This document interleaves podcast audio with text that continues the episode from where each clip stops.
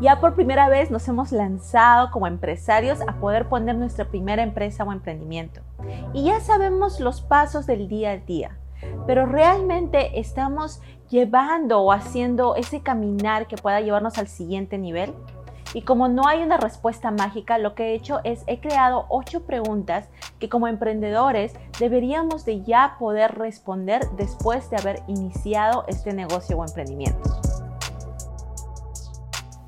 Bienvenidos a otro episodio acá en Digital Jump, donde estamos compartiendo contenido de valor, así como también tutoriales o diferentes uh, temas que nos puedan ayudar a dar ese salto digital.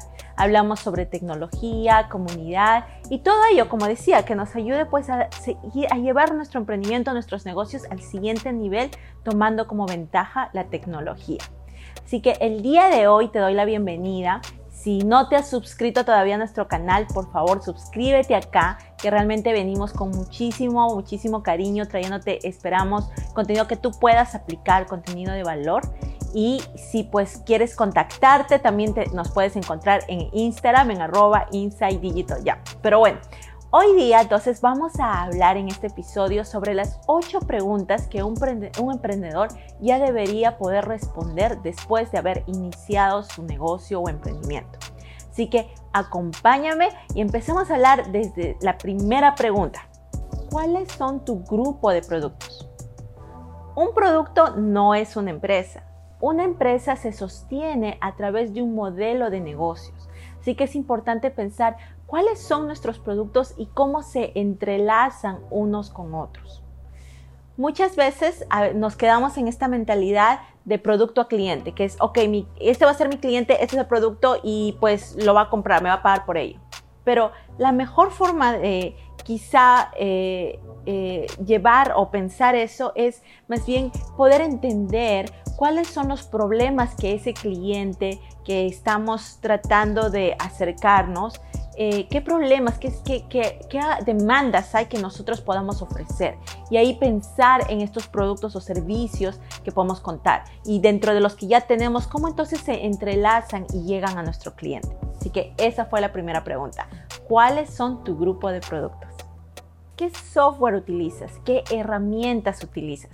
Muchas veces como emprendedores empezamos ahí a suscribirnos a diferentes tecnologías, diferentes plataformas que pues todo el mundo está hablando de ellas y dice por qué no tenerlo. Y sí, te puede ayudar, pero en verdad nos hemos tomado el tiempo de evaluar cuáles son las herramientas que específicamente nos solucionan el problema que nuestra empresa tiene o nos ayudan a ser eh, mucho más tal vez eh, organizados o nos ayudan de alguna forma a que nuestros procesos sean eh, que vayan con mejor flujo.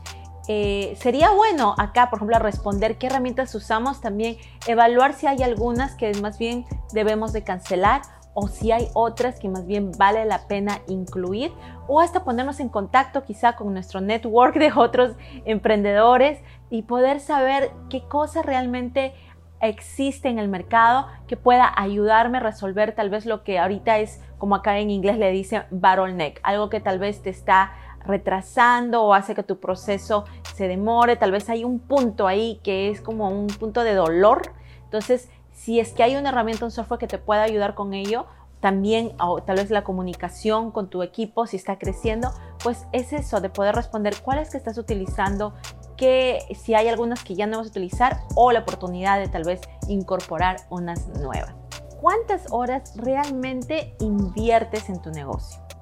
Y es una pregunta que pareciera simple, pero realmente a mí ahora que estoy eh, realmente tratando, estoy en dos iniciativas eh, trabajándolas al mismo tiempo, me doy cuenta que muchas veces mi tiempo se va dedicado a tareas que son eh, no necesariamente directas a mi negocio.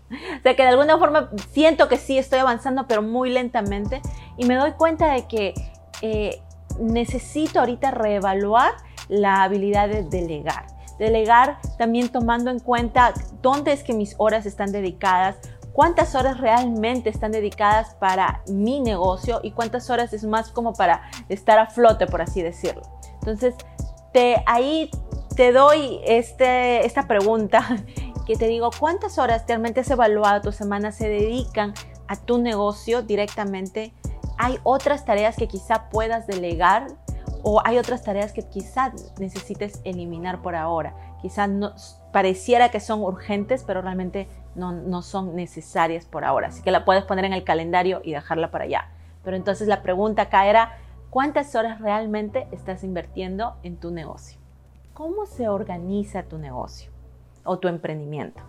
Cuando me refiero a organizar es cómo planeas, cómo se comunican con tu equipo, cómo realmente estás poniendo cada pieza en el lugar adecuado, en el lugar de cada día. Se organizan quizás eh, semanalmente, mensualmente, trimestralmente.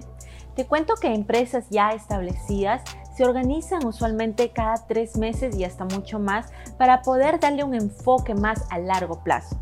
Porque muchas veces lo que pasa y lo que me ha pasado es de que con todo lo que tenemos que hacer como emprendedores, que tenemos que ponernos así diferentes gorros de responsabilidades, que lo hacemos todo, muchas veces estamos tan enfocados al día a día que no podemos darnos tal vez a, organizarnos a largo plazo. Entonces solo lo hacemos, yo lo hacía, por ejemplo, yo dije un mes y se veía, uy, excelente, un mes me ayudó, una diferencia tremenda la de una semana.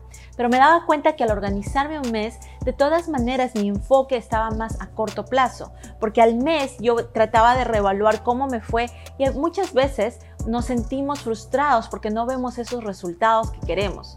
Sin embargo, me doy cuenta que cuando lo analizo trimestralmente o muchísimo más largo, quizás cada seis meses, me doy cuenta que hasta puedo ver las métricas de los resultados y veo, claro, altas y subidas, pero lo veo más con un enfoque a largo plazo. Entonces, si es que tú no lo estás haciendo, ahí te pregunto, ¿hay la oportunidad quizá de evaluar si puedes organizarte, si lo hacías semanalmente, ahora mensualmente o luego trimestralmente? Y bueno, esa fue la cuarta pregunta. ¿Cómo es que te organizas? ¿Cuál es tu organigrama? Y es una forma que nos ayuda a poder empaquetar las responsabilidades que cada uno tiene en nuestro equipo. Y eso realmente ayuda especialmente cuando eh, si, si, si fuimos la primera vez que ponemos un emprendimiento, un negocio, nos damos cuenta que al principio quizás sea una dos personas, pero de ahí el equipo empieza a crecer. Y si no tenemos claro este ornigrama, organigrama, si no lo tenemos claro, pues de ahí cuando empieza a crecer el equipo se vuelve toda una locura, porque realmente no está claro cuáles las responsabilidades uno del otro.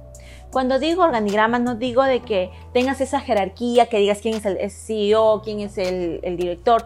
No necesariamente eso, pero es más como empaquetar las responsabilidades para que cuando vengan nuevos miembros al equipo pueda ser una transición más ah, llevadera, más organizada, porque ya tienes claro quiénes están trabajando en qué y también tal vez qué necesidades tienes de quizás responsabilidades que puedas eh, dar a estas personas que se están incluyendo en el equipo. Así que esa es la quinta pregunta. ¿Cómo te comunicas con tus clientes? Quizá al inicio de tu empresa tú decidiste tener una forma de comunicación con ellos sea, por ejemplo, en mi experiencia, yo eh, traté al principio de hacerlo eh, con las redes sociales, hasta pensé también en comunicar a través de newsletters semanales y pues al principio con toda la energía uno empieza a tener muchas iniciativas de, uy, voy a comunicarme por acá, por allá, por acá. Pero a las finales eh, no a las finales, pero ahorita en, el transcurso donde ya está creciendo esa tu empresa, hay la oportunidad de evaluar o poder ver, quizá analizar esas métricas de cómo está yendo esta comunicación. Hay quizá mm, más bien oportunidad de eliminar de todos esos caminos de comunicación y más bien enfocarte en unos cuantos. Quizá sea de que tú te has dado cuenta que más bien tu enfoque ahorita son las redes sociales. Quizá Instagram se volvió más esa herramienta que te ayuda a comunicarte muchísimo más. Y hasta, por ejemplo, me doy cuenta que a veces no me da el tiempo de comunicarme por mensaje en el Instagram, pero lo que hago a veces es el audio, utilizar el audio y poder responder. O sea, son esos detallitos de cómo realmente habla genuinamente, de cómo tú puedes manejar el día a día, de comunicarte con tus clientes, pero de una forma que esté siempre conectada, que, sepas que lo estás haciendo intencionalmente y no realmente estar eh, respondiendo así porque nada más se te viene ahí las preguntas, se te viene ahí las oportunidades y tú te metes en todas las iniciativas porque no va a ser sostenible a largo plazo. Entonces, ¿cómo es que tú te comunicas con tu cliente? ¿Cómo consigues nuevos clientes? Esta pregunta nos va a ayudar a poder analizar cómo estamos yendo con esas estrategias de marketing, de ventas que estamos implementando, versus quizás las oportunidades de, eliminar aquellas que no funcionan. Muchas veces tenemos solo esta, este grupo de horas o energía que podemos dar a las, diferentes, a las diferentes estrategias que estamos implementando, pero realmente están dando los resultados que nosotros esperamos y vale la pena invertir esas horas, ese capital en esas iniciativas. Entonces, con esta pregunta lo que quisiera es de que pensemos si por ejemplo tenemos cinco diferentes iniciativas para poder captar clientes nuevos, poder quizá con las métricas analizar y ver que realmente las que funcionan son solo tres. Entonces, de esas cinco, ya ahora nos enfocamos en esas tres y le ponemos, así como dice la analogía, más leña al fuego, ponerle más de esa energía a solo esas tres iniciativas que nos ayudan a poder a, llamar la atención o, o traer clientes nuevos. ¿Cómo sigues vendiendo a esos clientes que ya tienes? ¿Sabías que cuesta más todas poner todo el costo, un capital para poder adquirir clientes nuevos versus el capital que se pone para poder mantener a aquellos o hacerlo, convertirlos en clientes eh, leales o loyos, que acá le dicen loyal eh, clients para nuestra marca o para nuestra empresa. Pues sí, entonces lo que realmente pareciera es a veces uno se enfoca y eso muchas veces me ha pasado a mí, es como que alguien nuevo, es hasta en las redes sociales cuando dicen un nuevo follower, un nuevo suscriptor. Mientras tanto, a veces le dejamos de poner la atención a aquellos que ya nos siguen porque nos conocen, porque saben lo que ofrecemos, porque saben el tipo de producto, la calidad que ofrecemos. Y más bien acá habría esta pregunta, nos ayudaría a analizar qué es lo que podemos hacer a aquellos clientes que ya nos siguen quizás sea la, toda una experiencia de usuario de poder ellos sentirse que realmente son parte de nuestra comunidad. Por ejemplo, eh, había un estudio de fotografía donde tenían sus clientes leales y lo que ahora adicionaron encima de eso fue que cuando ahora venían a su estudio, ellos de por sí ya sabían qué tipo de música, por ejemplo, los, los clientes les gustaba. Entonces uno llegaba y ya en el estudio estaba con, la música que me gusta. Luego, al salir quizá de, tomar las fotos, ellos enviaban un seguimiento y decir, mira, acá te envío un par de fotos como para que veas eh, como un sneak peek, ¿no? De, de nuestra sesión. Eh, luego también a, hey, a, eh, en tal día esto es lo que va a ser, estos son los pasos que va a pasar de ahora que ya tomamos la foto a cuando tú recibas las fotos finales.